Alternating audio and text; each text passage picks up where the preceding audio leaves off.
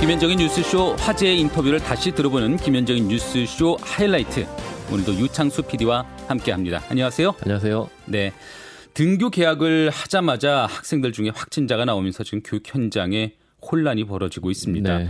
이대로 과연 등교 계약을 계속할 수 있을지도 사실 걱정이에요. 예, 네. 사실 뭐 연휴 지나면서 이태원 클럽발 확산이 시작이 됐고 그래서 크게 긴장을 하면서도 정부는 뭐 우려했던 것보다 잘 막고 있다 판단을 하고 네. 계약을 네. 강행을 한 거죠. 네, 네. 그런데 말씀하신 대로 학생들 사이에서도 확진자가 나왔고 그 등교 계약 첫날부터 인천 쪽에 그리고 안성 쪽에 어, 상당수 학교들이 이제 바로 귀가 조치를 할 정도로 사태가 심각했고요.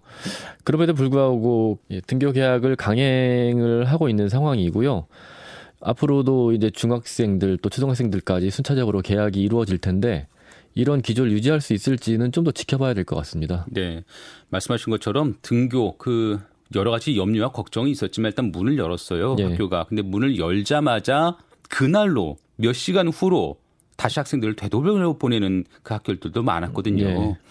이거 관련해서는 등교 계약은 아무래도 불안하다. 계속 먼저 좀 염려의 목소리를 좀 내주셨던 분이 이재정 경기도 교육감이셨잖아요. 네. 네. 인터뷰를 했었죠, 저희가? 예, 저희가 먼저 그 고3 학생 이야기를 좀 들어봤어요. 네네. 고3이 가장 먼저 등교 계약을 한 이유가 아무래도 대학 입시를 준비하려면 시간적으로 지금 계약을 하지 않으면은 그 일정을 따라가기 힘들다는 판단 때문에 고3이 먼저 계약을 하게 된 건데. 네.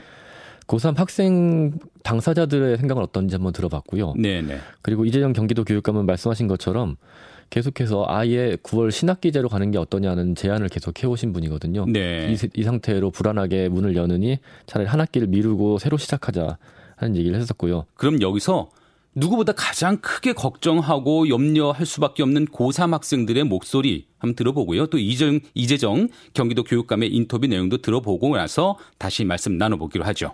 어, 예나 학생 안녕하세요. 안녕하세요. 예, 다섯 달 만에 등교하네요. 네. 소감이 어떠세요? 어, 친구들을 볼 수 있어서 좋기도 한데, 음. 이제 등교하자마자 모의고사를 보고, 또 중간고사가 바로 있고, 아. 그동안 상담을 선생님과 못했기 때문에, 예. 그런 것들도 있어서 뭔가 많은 것들이 한꺼번에 쏟아지는 것 같아서 두려워요. 시험이 대부분의 학교가 한 달 전으로 중간고사를 일정을 잡아놨거든요. 등교하고 한 달 안에 다치는 걸로? 네. 예, 예. 그래서 친구들끼리는 시간적 여유가 너무 없고, 음.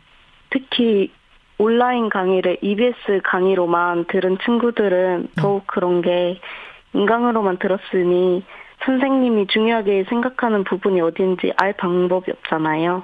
어, 개별 학교에서 각각 선생님들이 개별 선생님들이 온라인 수업하진 않았어요?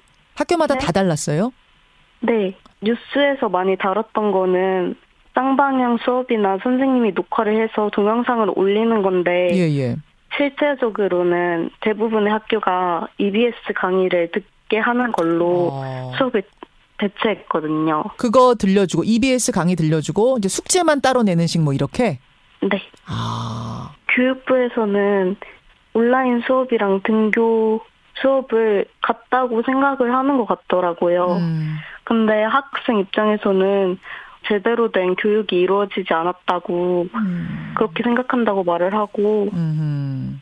어, 대한민국의 경우는 사실 초등학생 때부터 대학 입시만을 위해서 달려온다고 할 수 있는데 음. 특히 고등학교에 들어와서는 정말 그거 하나만을 바라보고 공부를 하는 거거든요. 음.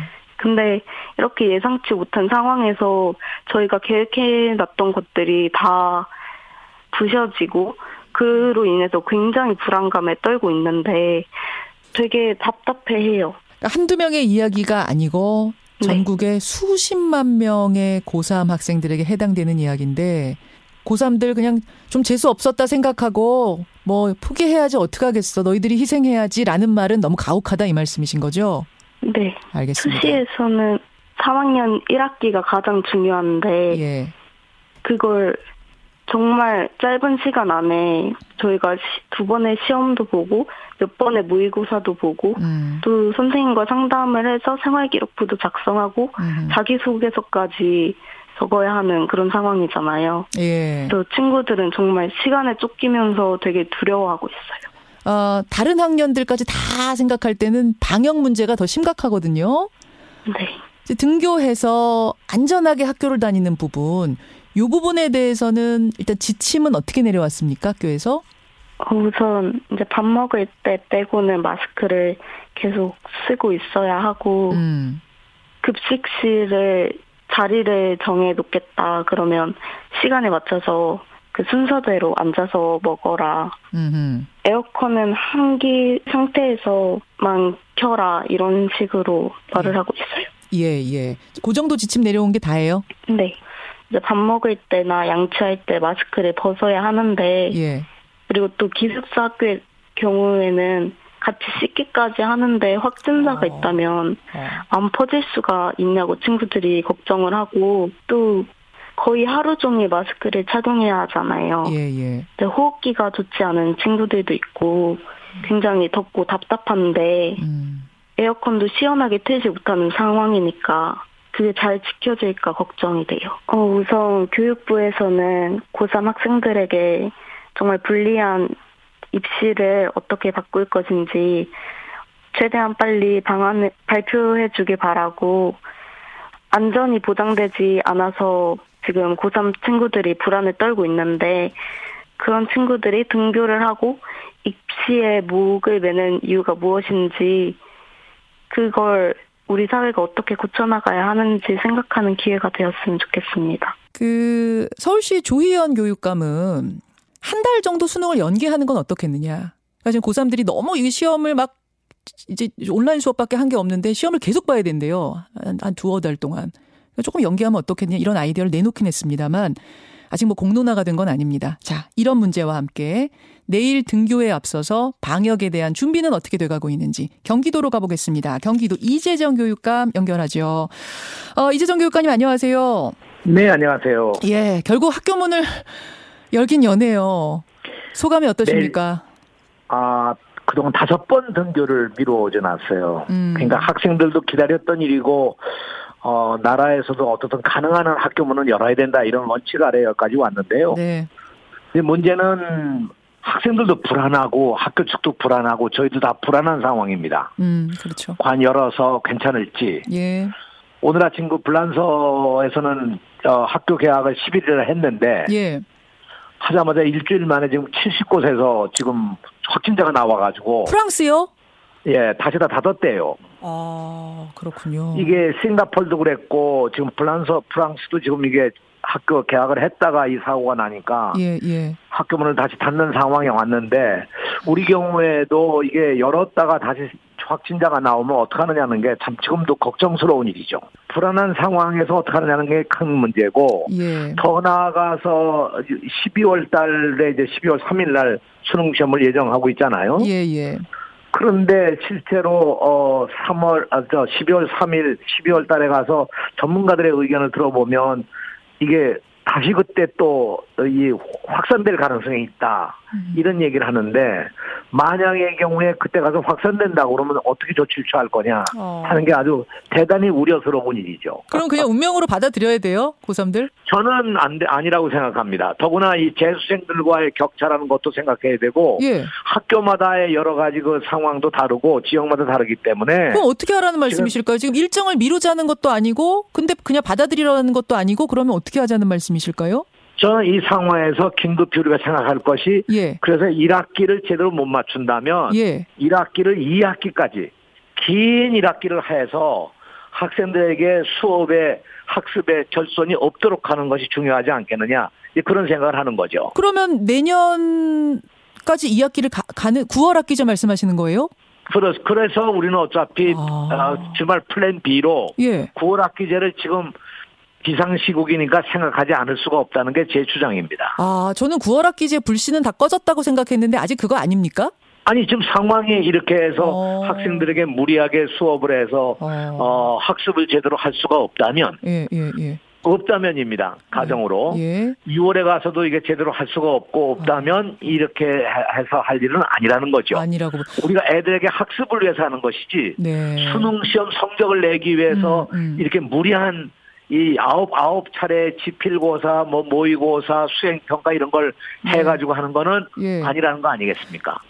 네, 코로나 19가 예전보다는 코로나 19 사태가 예전보다는 조금 진정세로 접어든 건 사실이지만 그러다가도 그러다가도 지난번에 구로 콜센터 상황이 사태가 있었죠. 그다음에 네. 또 이태원발 아, 이태원 클럽발 코로나 감염 집단 감염 사태가 있었습니다. 네, 지금도 이어지고 있고요. 네. 또 앞으로 어떤 상황이 발생할 줄 모르니까 네. 학교에서 집단적으로 학생들이 교실에 모여 앉아서 수업을 하는 이 상황이 계속 불안불안하긴 할 것 같아요. 예.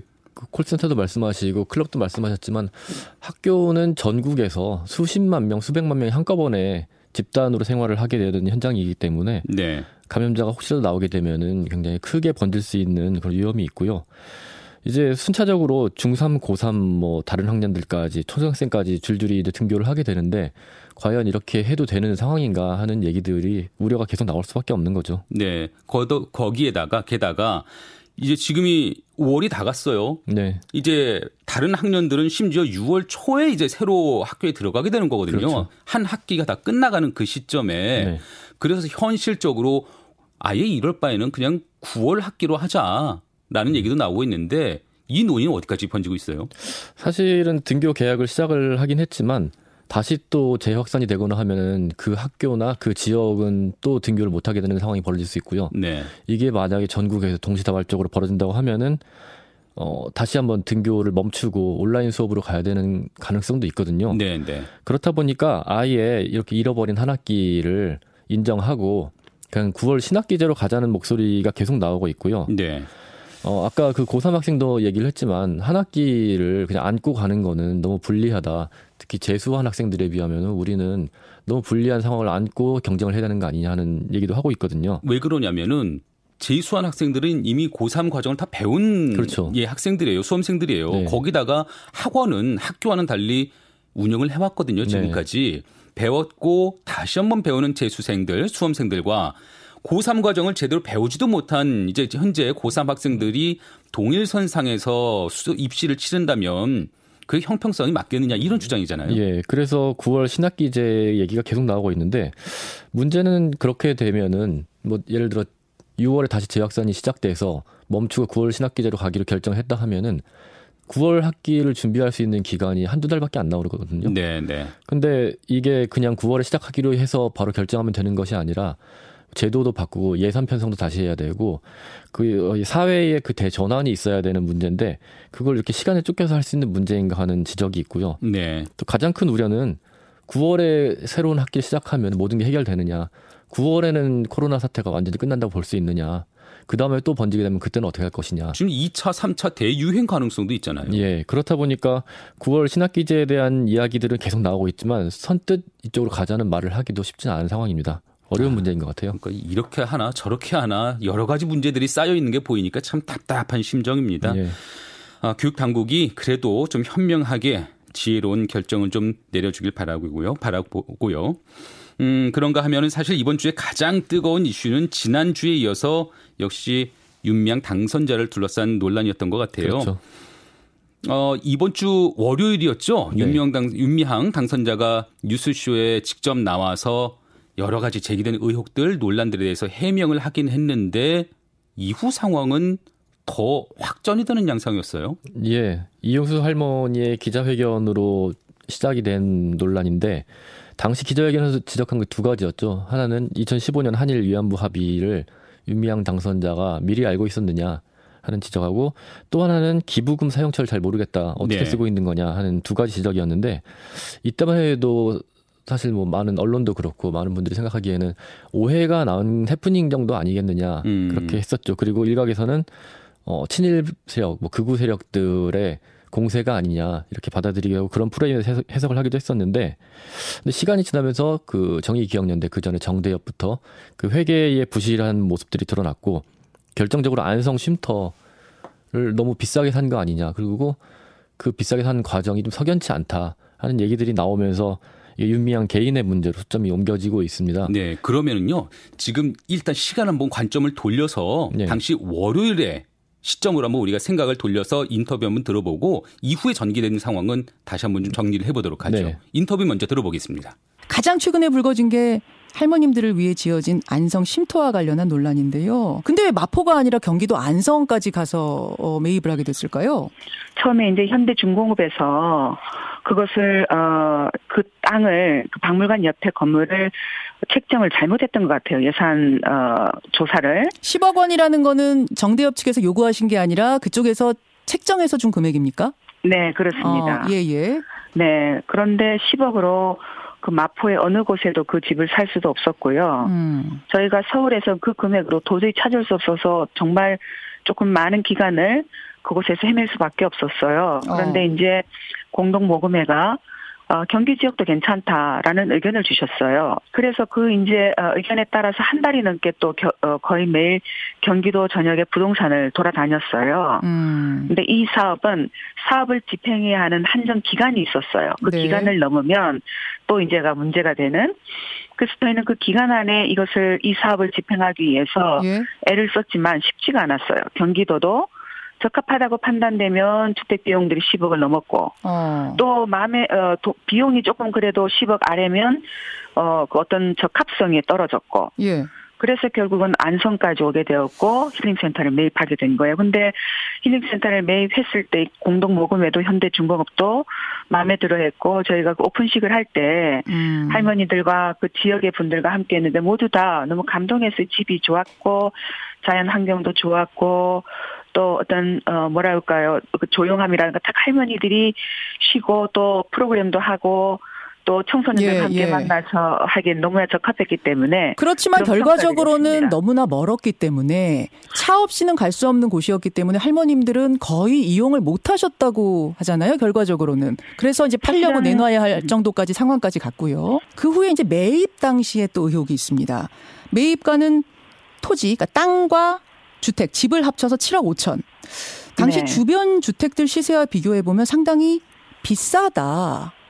네. 당시 그 건설사 대표, 그 주택을 지은 건설사 대표가 본인이 살려고 고급으로 지었다 이렇게 해명하신 건 있더라고요. 네, 그랬습니다. 그렇죠. 근데 이제 그 당시 네. 그분이 언론에 인터뷰한 기사를 보니까 어, 내가 살려고 고급으로 지었다. 그래서 평당 350만 원에서 400만 원대 건축비가 들었다. 이렇게 언급을 하신 게 있습니다.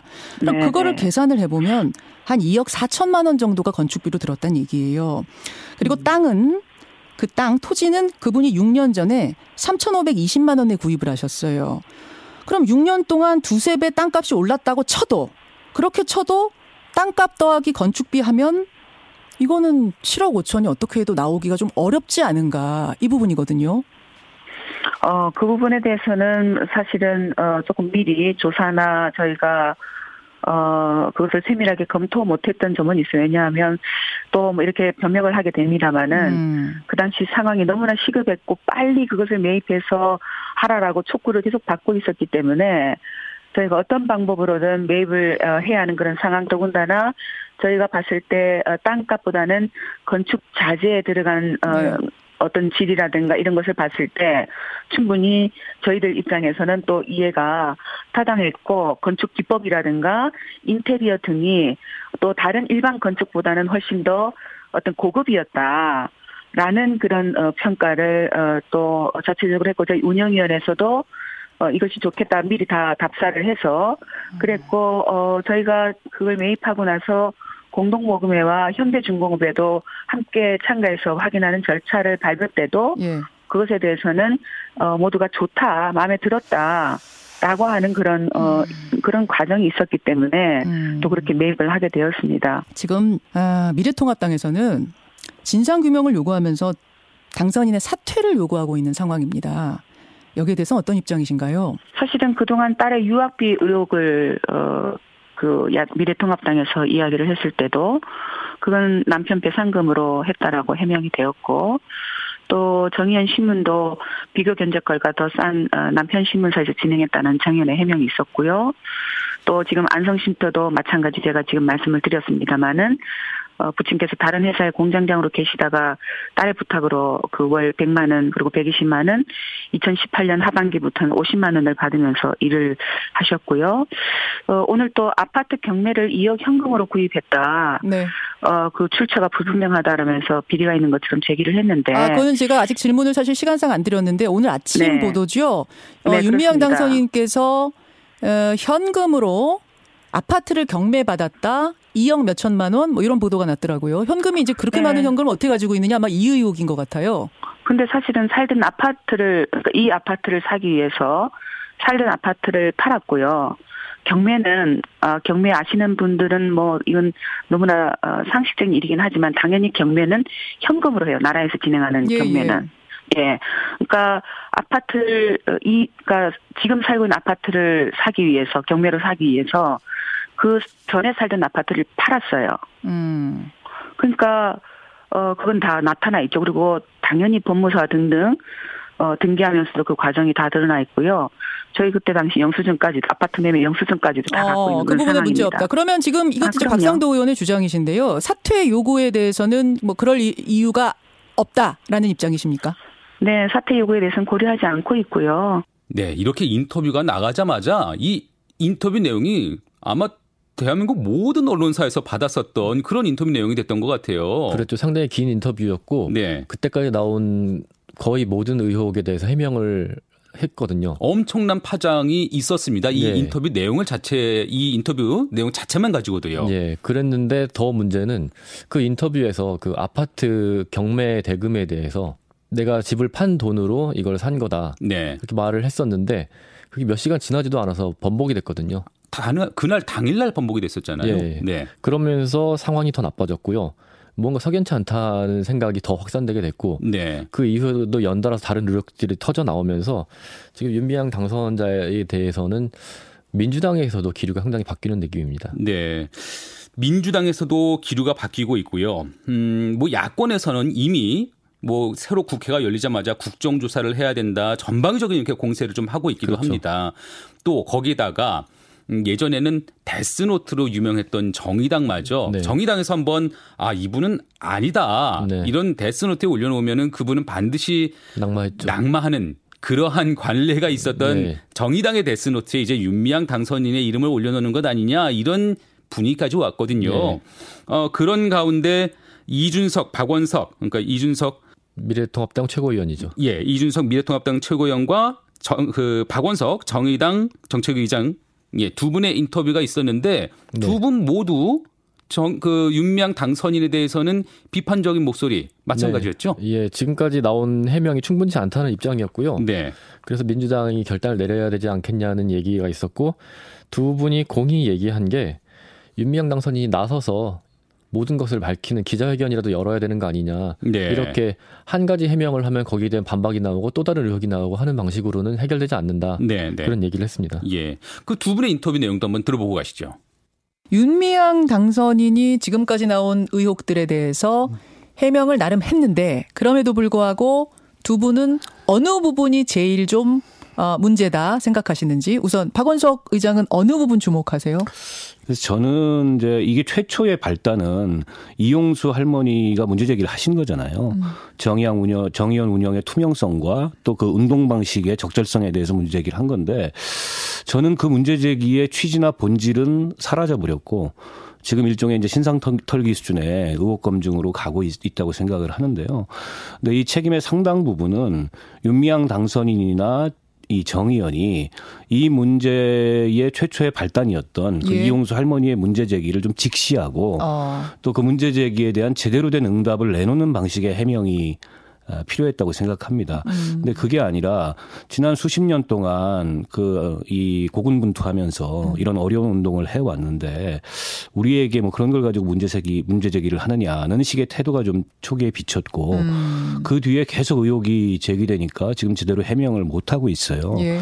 저는 점점 더 이게 수렁 속으로 들어가고 있다는 생각이 들고 수렁 속으로 빠져들고 저는 지금이라도 예. 윤미향 당선인이 공개 기자회견 같은 걸 열어서 예. 제기된 의혹 모두에 대해서 좀 국민이 납득할 수 있는 음. 그런 해명을 하는 방식으로 이 사안을 정면 돌파하고 거기서 법적으로든 도의적으로든 책임질 일이 있으면 책임지겠다라는 태도를 보이는 게 굉장히 중요하다는 생각이 듭니다. 이미 이게 뭐 친일 세력의 공세다 이런 차원으로 덮을 수 있는 단계를 지나버렸다고. 그렇죠. 봅니다. 저는 이제 특히 쉼터 매입 논란에 보면요. 예. 저는 사실 뭐 선의를 가지고 행동했다라고 의심할 수 있는 분, 그것을 의심할 수 있는 정황들이 좀 있는 게 저는 왜냐하면 이제 쉼터라는 게 저도 이제 그 교육봉사단체 이런 거 하면서 많이 듣던 단어인데 네. 쉼터가 어디서 온다냐면요. 국내 이제 shelter라는 단어가 들어오면서 국어로 이제 번역을 하면 쉼터라는 느낌으로 이제 번역한 건데 어. 이 shelter라는 것의 의미 뭐냐면 청소년 쉼터 그러면 대부분 보통 가출 청소년이나 네. 아니면 뭐 여러 사정이 있는 청소년들에 대해서 보호를 하면 의식주를 해결하는 공간으로 이제 설계가 됩니다. 음. 그런데 그 쉬었다 가는 곳이 아니에요. 그러니까 음. 그래서 저는 할머니들에 대한 쉼터라는 의미도 무슨 단기 연수 시설 이렇게 보고 설립하는 것이 아니거든요. 음. 그리고 교통 접근성이나 이런 걸 봤을 때도 보면은 할머니들을 생각했다면은 뭐 대중교통 접근성이라든지 이런 거에서 나은 곳을 골랐어야 되는 것이 아니냐. 음. 아니면 수요 집회가 정기적으로 열리는 서울에 인접한 곳에 있어야 되는 거 아니냐. 뭐 여러 가지 생각들을 할 수 있는데 예.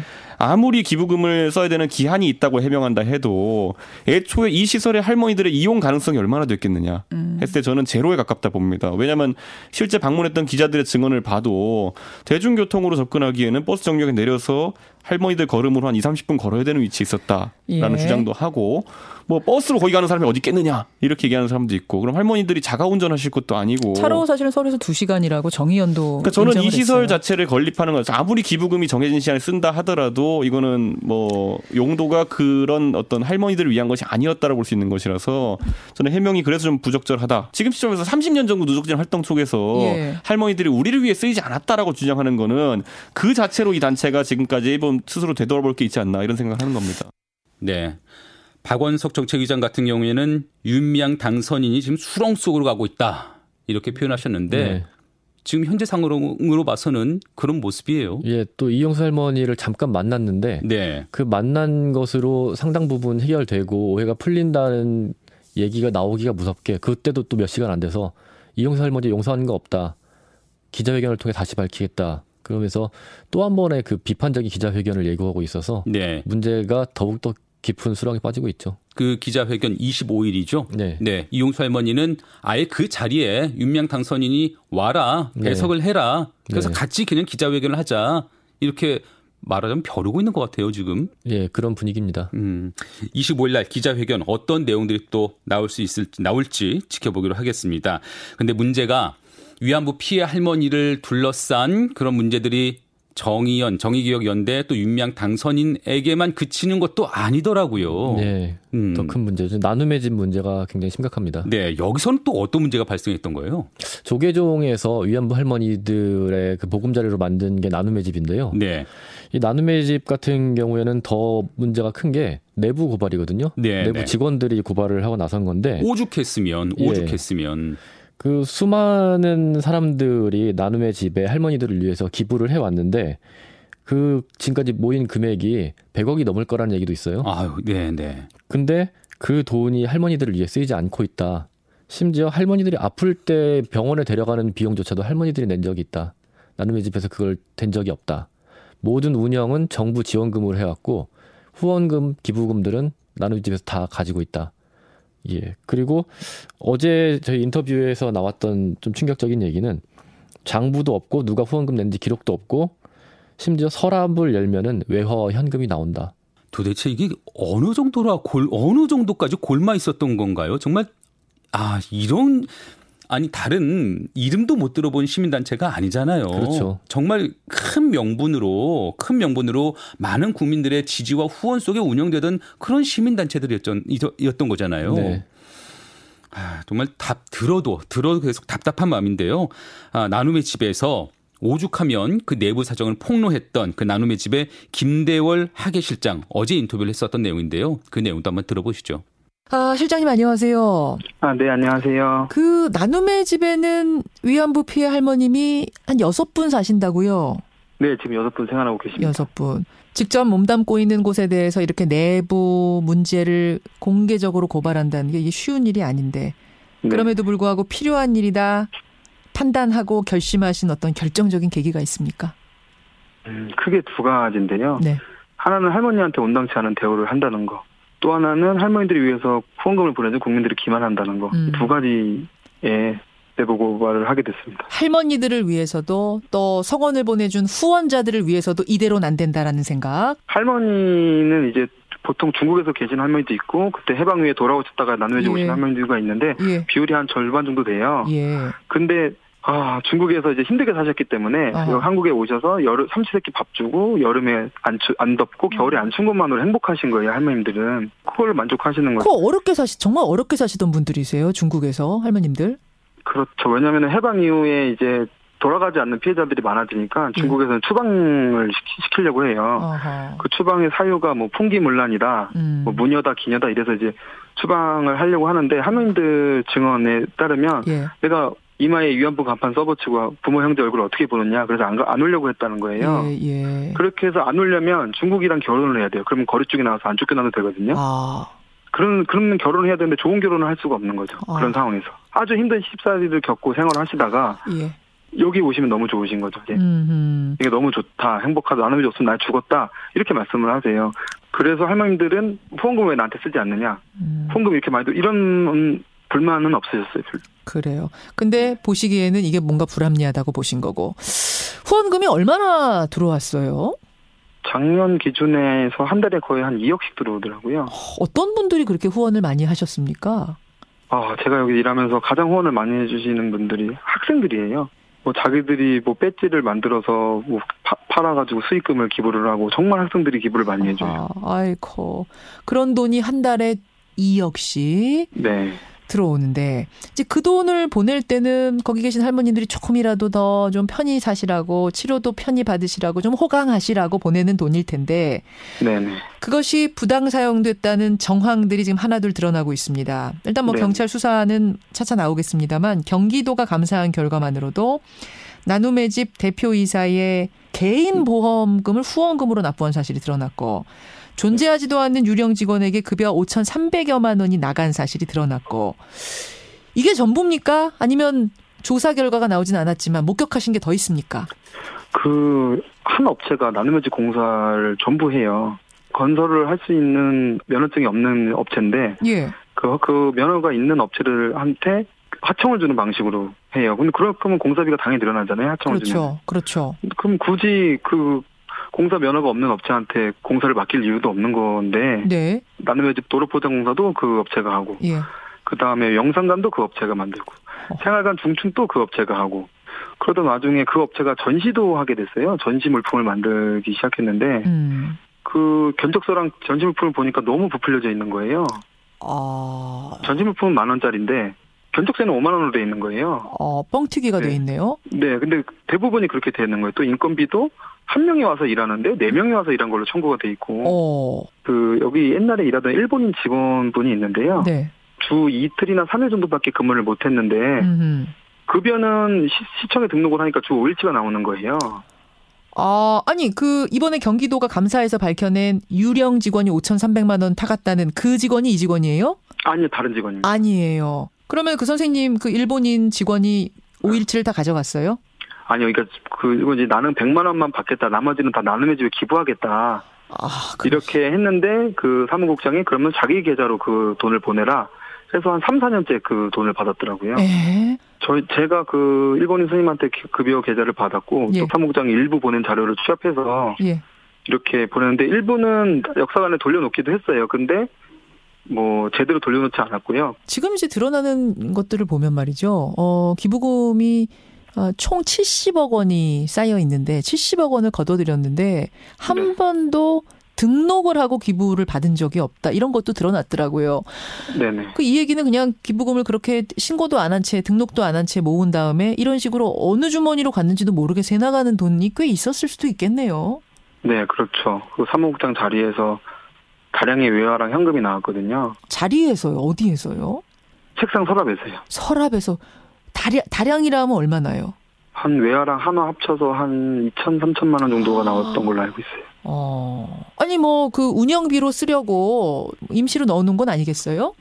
시설에는 현금을 가지고 있으면 안 된다고 하더라고요. 어. 그리고 외화가 많이 나왔어요. 근데 외화를 운영자금으로 갖고 있을 리도 없고. 어허. 그런데 저희가 사무장한테 물어봤을 때는 이때까지 외화가 많이 들어왔는데 음. 그거에 대한 장부가 어디 있느냐. 네. 그 때문에 이때까지 20년 동안 장부를 만들어 놓지 않았대요. 네, 그래서 그 외화는 어떻게 처리를 하느냐라고 음. 물었더니 들어오면 그때그때 다 은행에다 넣는다 이렇게 말을 하더라고요. 장부에 쓰지 않고 넣는다? 네, 근데 그 자리에서는 2014년에 후원해준 외화도 나왔어요. 그 어떻게 알아요? 2014년 외화인지? 봉투에 써 있어요. 그 일본인 어떤 선생님이 후원했는지와 아... 그 연도와 이런 게 봉투에 써 있더라고요. 봉투를 뜯지도 않고 거기 넣어놨더라고요. 세상에.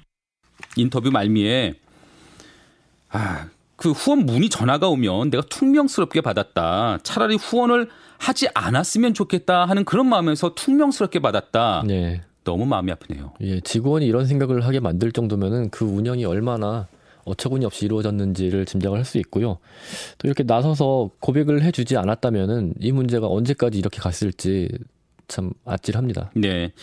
아, 할머니들을 도우려는 후원자들은 물론 또 할머니들 당사자들한테 마음에 정말 큰 상처를 남긴 사건인데 지금 뭐 검찰 수사도 양쪽에서 네. 이루어질 것 같고요. 이번 기회에 낱낱이 좀 드러났으면 좋겠습니다. 드러날 것들은 또 드러나고 네. 또이 운동의 정신은 이 할머니들 돕기 위한 그런 정성들은 정신들은 계속 이어지면 네, 좋겠고요. 앞으로 그런 운동들을 더 잘하기 위해서 이번에 다 털고 가야 되는 거죠. 네, 그런 골문 부인들 환부들을 깨끗이 좀 씻어냈으면 좋겠습니다. 또 한편에서는 이 문제 때문에 다른 선의의 시민단체들이 피해를 보는 일도 없었으면 좋겠어요. 지금 네. 들려오는 얘기는 여기저기서 후원금을 끊겠다는 그런 얘기들이 좀 쇄도한다고 하는데 네. 예, 선의의 시민단체들도 피해가 없었으면 좋겠습니다.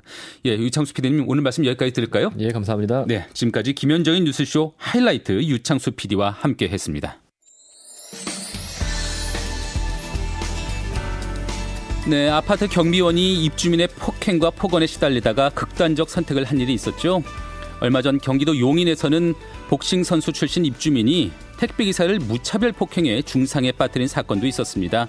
마스크를 제대로 쓰지 않았다는 이유로 택배 기사 또 그 일을 돕던 그 동생까지 맞아서 갈비뼈에 금이 가고 코뼈가 부러지기까지 했다고 하는데요.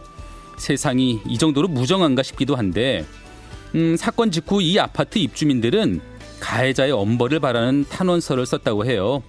주민으로서 참 부끄럽다. 얼른 나와서 다시 택배 일을 봐주시면 좋겠다. 이런 말과 함께요.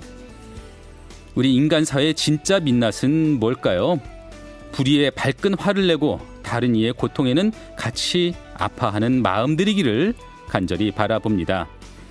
아, 토요일 아침 뉴스 총정리 주말 뉴스 스튜디오에서 준비한 소식은 여기까지입니다. 다음 주에는요 더 풍성하고 푸근한 소식들로 돌아오겠습니다. 감사합니다.